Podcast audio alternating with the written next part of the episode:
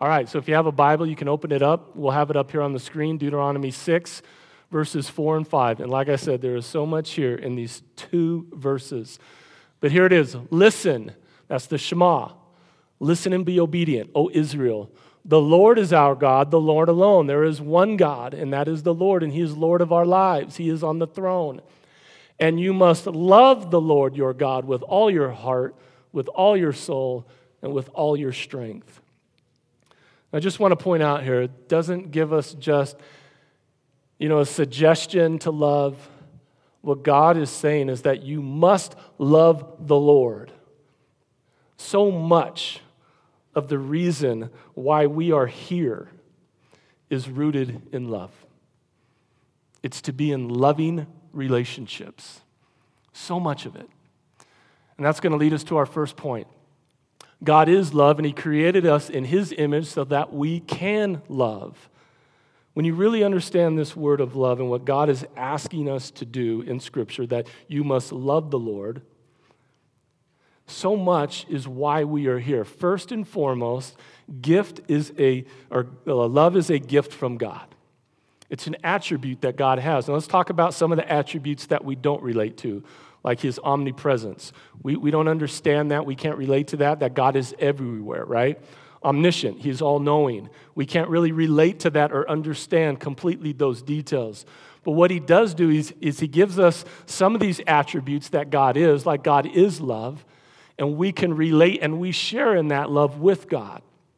Like it just said, first and foremost, you must love the Lord your God. And so he allows us to be a part of that. And as we start understanding more details about that, that's why we're here.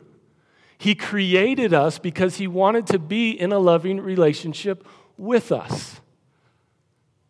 And so much of why we are here is rooted in love.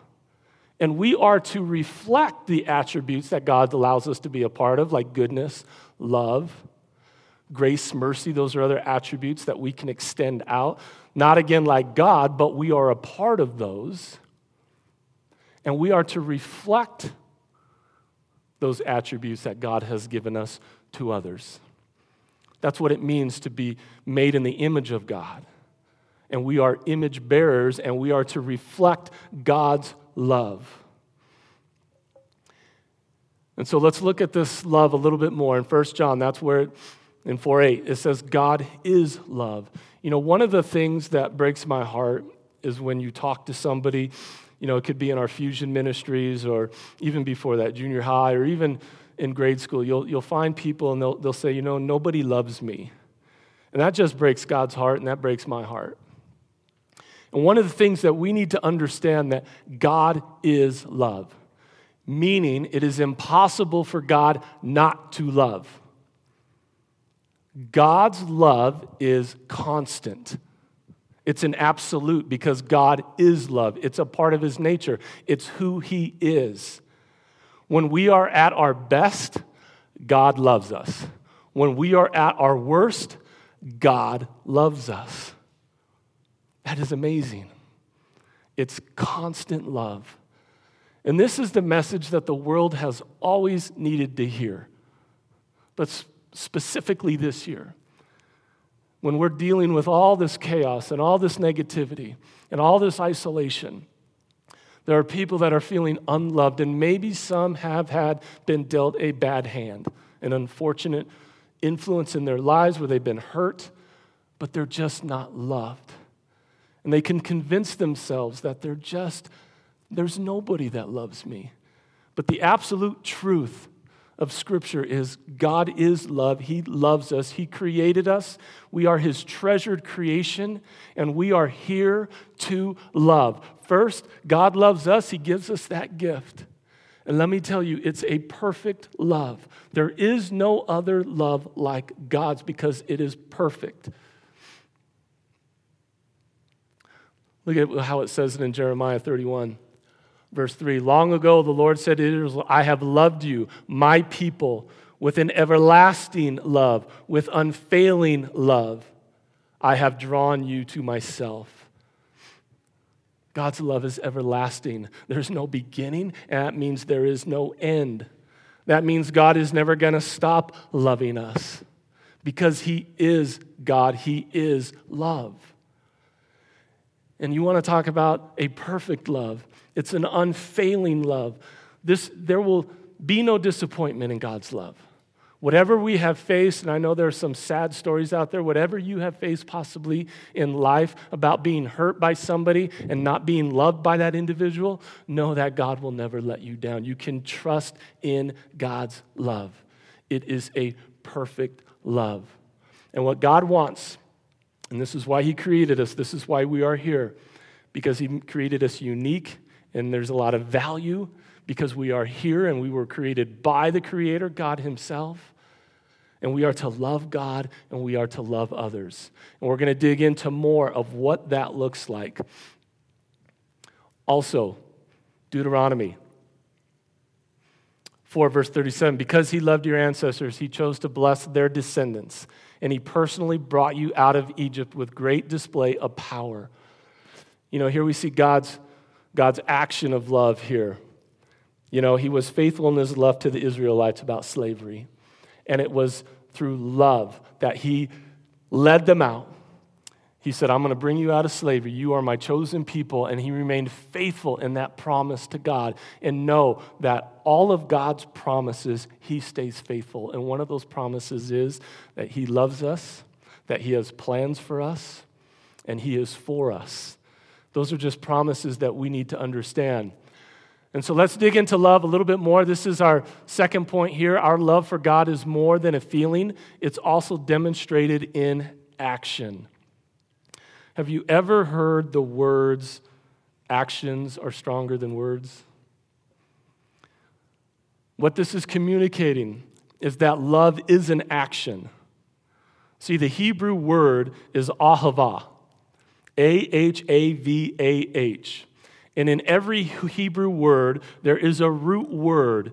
And so, in this word that means love, the root word for ahava is the first four letters the A, the H, and the, and the A, and the V. It is to give. That is the meaning of love in ahava. It is to give. So, we are to give love. But see, our definition, and this is what I feel like the world is missing in today's day, day, and age, so much of our definition, when I talked about all the things that we appreciate and like, it's about receiving. It's about receiving. And there is the feeling of love. Amen. Like that is a gift from God. The feeling of love is a deep love for somebody, means that you have a um, deep compassion for them, that there is a connection there that is personal between you and that person, and God has that with us as well. And I don't want to just minimize that when I say love is more than feelings, feelings are a big part of love that God allows us to be a part of, that deep affection for one another. But it's more than that. It's like a two sided coin, and that is just half of it. The other half of love is action the ahava meaning of, of love, it's action. So let's see this action in how God loves us. He says, And now, Israel, what does the Lord your God require of you? He requires only that you fear the Lord your God and live in a way that pleases him and love him and serve him with all your heart and soul. And you must always obey the Lord's commands and decrees that I am giving you today for your own good. All right, so there's the Shema again, there's reference to it. Now, if you're saying, okay, here's the hook right here. See, now you are asking me, okay, so now I have to live a life that's pleasing to God. All right, here's, here comes following the rules. Okay, and you must obey the Lord's commands and decrees. Okay, now I understand. As long as we're good, or, you know, again, that performance part, as long as we're good, then God will love us. No, God's love is constant. And if you read this verse and you're feeling, okay, now I got to follow a lot of rules, you're just not hearing God's heart of love for us. You know, why do parents give instructions to kids the minute they start walking? We start as parents, we start giving them instructions. Why? Because we are loving mothers, we are loving fathers. And we are saying, don't touch this. If you touch that, you might pull, you can hurt yourself. As they get older, there's these boundaries that we put in the household. We continue to put these boundaries in the household to what? To protect our children. This is love's, this is God's love for us. I love how it finishes. It says, You must love the Lord in the creed that I am giving to you out of love. Here are the boundaries that I have for my children. When we come to faith, we become children of God's. And this is a loving command from our Father about here's the boundaries I want you to obey. First, do things that please me. Now, you got to, before we came to faith, there was this other path, this path that caused us to go the wrong direction. And what God is saying here is, I know you're always going to struggle with that path, but because I love you, listen to my ways, listen to my commands. But naturally, we always want to find ourselves being pulled back to that old sinful nature. And what God is saying is, I love you, and I want you to have a rich and satisfying life. And if you listen to me, that you don't try to please the world, or students in school, you're not trying to be just a number in the audience that goes along with the flow, that you actually put my commands into action. If you do that, you will have a more fulfilled life. And what God is saying there, when we obey, so remember the Shema, when you listen and obey, that's when we start putting our love into action for God. That we say, God, I am going to surrender to your leading. You lead, I'll follow, Lord. You lead, I'll follow. And when we do that, now we are giving our love to God because we're allowing, we are submitting to Lord that He is Lord of our life. That's the second part of the Shema. The Lord alone. The Lord alone is Lord of our life. And the way that we love God, that we give our love to God, is obeying His word and putting it into practice. It's amazing how this passage right here is demonstrating God's love for us. And he says at the very end, This is for your own good. You will benefit by this if you listen and obey my commands. We see in Matthew Another opportunity. Jesus replied, You must love the Lord your God with all your heart, all your soul, and all your mind. There's the Shema again. Now we're in the New Testament. So from Deuteronomy all the way to the New Testament now, Jesus' words, he's, he's reciting the Shema. This is the first and greatest commandment love God. And we just talked about how we are to love God. Now he goes on. A second is equally important love your neighbor as yourself. And so not only are, have we been created, here to love God, but we are also created to be in loving relationships with one another. That is also a gift from God. And one of the ways that we love our neighbors is we point them to Jesus. It's the great commandment go and make disciples. Probably the most challenging word of all of Scripture is the go, the go, because that requires action from what? Us. So you can't go and make disciples if you're not going to go and pour into them and share them, share details about who God is. Now, this doesn't mean that we run to our neighbor's door after church here today, knock on their door, and go, Hey, do you know Jesus? And I want to share Jesus with you. That might not be the best approach. But what God is saying here is reflect love, build relationships, obey my commands, which means love people, and when that door opens for you to be able to talk to somebody about me, take advantage of it. Now, He didn't leave us here stranded all on our own. He gave us the Holy Spirit. That's the Holy Spirit's role to give us the words, to give us the strength. God has equipped us with everything to be able to do this. Now, if you're just thinking that this literally means your neighbors, no, it means every relationship that you have your spouse, your kids, family, extended family, friends, coworkers, yes, and neighbors. So it's talking about everybody here. And what God is saying is He wants us to ahava, that kind of love, to all of our relationships. So here's what I'm going to ask you How are you giving to your spouse? How are you giving love to your kids? How are you giving love to your coworkers? How are you giving love, love to your extended family? How are you giving love to your neighbors? This is an action based love from God's word. It's the correct definition of love, and it's to give. And so I just want to I just want to share with you a few things. I had a situation where I failed. I just failed miserably on this. And so God pierced my heart as I was preparing for this. So last week we went out and visited my parents. And there was a great conversation. My dad said, Here, let me. So I'm a big Lakers fan. I don't love the Lakers, I like the Lakers. I'm a big Lakers fan. So he put the game on. But then my wife and my mom and my dad started this great conversation. And I'm sitting right next to my dad in the next recliner over, and I was focused on the Laker game. It was a great opportunity. I see my mom and dad maybe once a year now, on average, maybe. And my wife challenged me that next day. She goes, You know, Jared, I, I witnessed that you weren't real engaged. So I went to I went to Adam and Eve right away. I started trying to minimize it. Oh, yeah, my dad's all right. He knows I love he knows that I love him. But what she was doing in that moment, and this is where as spouses and students and kids, we need to continue to be teachable. She was right. I wasn't giving any love at that moment not to my mom and dad. And my dad was sharing some personal details about his life and some just some challenges that he's faced. And I'm over here watching the Laker game. And my wife challenged me on that, and, and I, I didn't receive it well. And then God hit me over the head. Even before we got home, I knew I had made it, that we had a good conversation from Arizona back to Utah. But it reminded me first, and this is how it happens, I didn't show I didn't give my love to my dad in that conversation. I could have very easily engaged and been a part of that. And then when my wife confronted me on it, I didn't give my wife love. You see, we should and hopefully we do learn by our mistakes. And I recognize that I wasn't giving love in that moment to my dad or my wife. And you'll recognize these needs that come up. You'll recognize them in kids.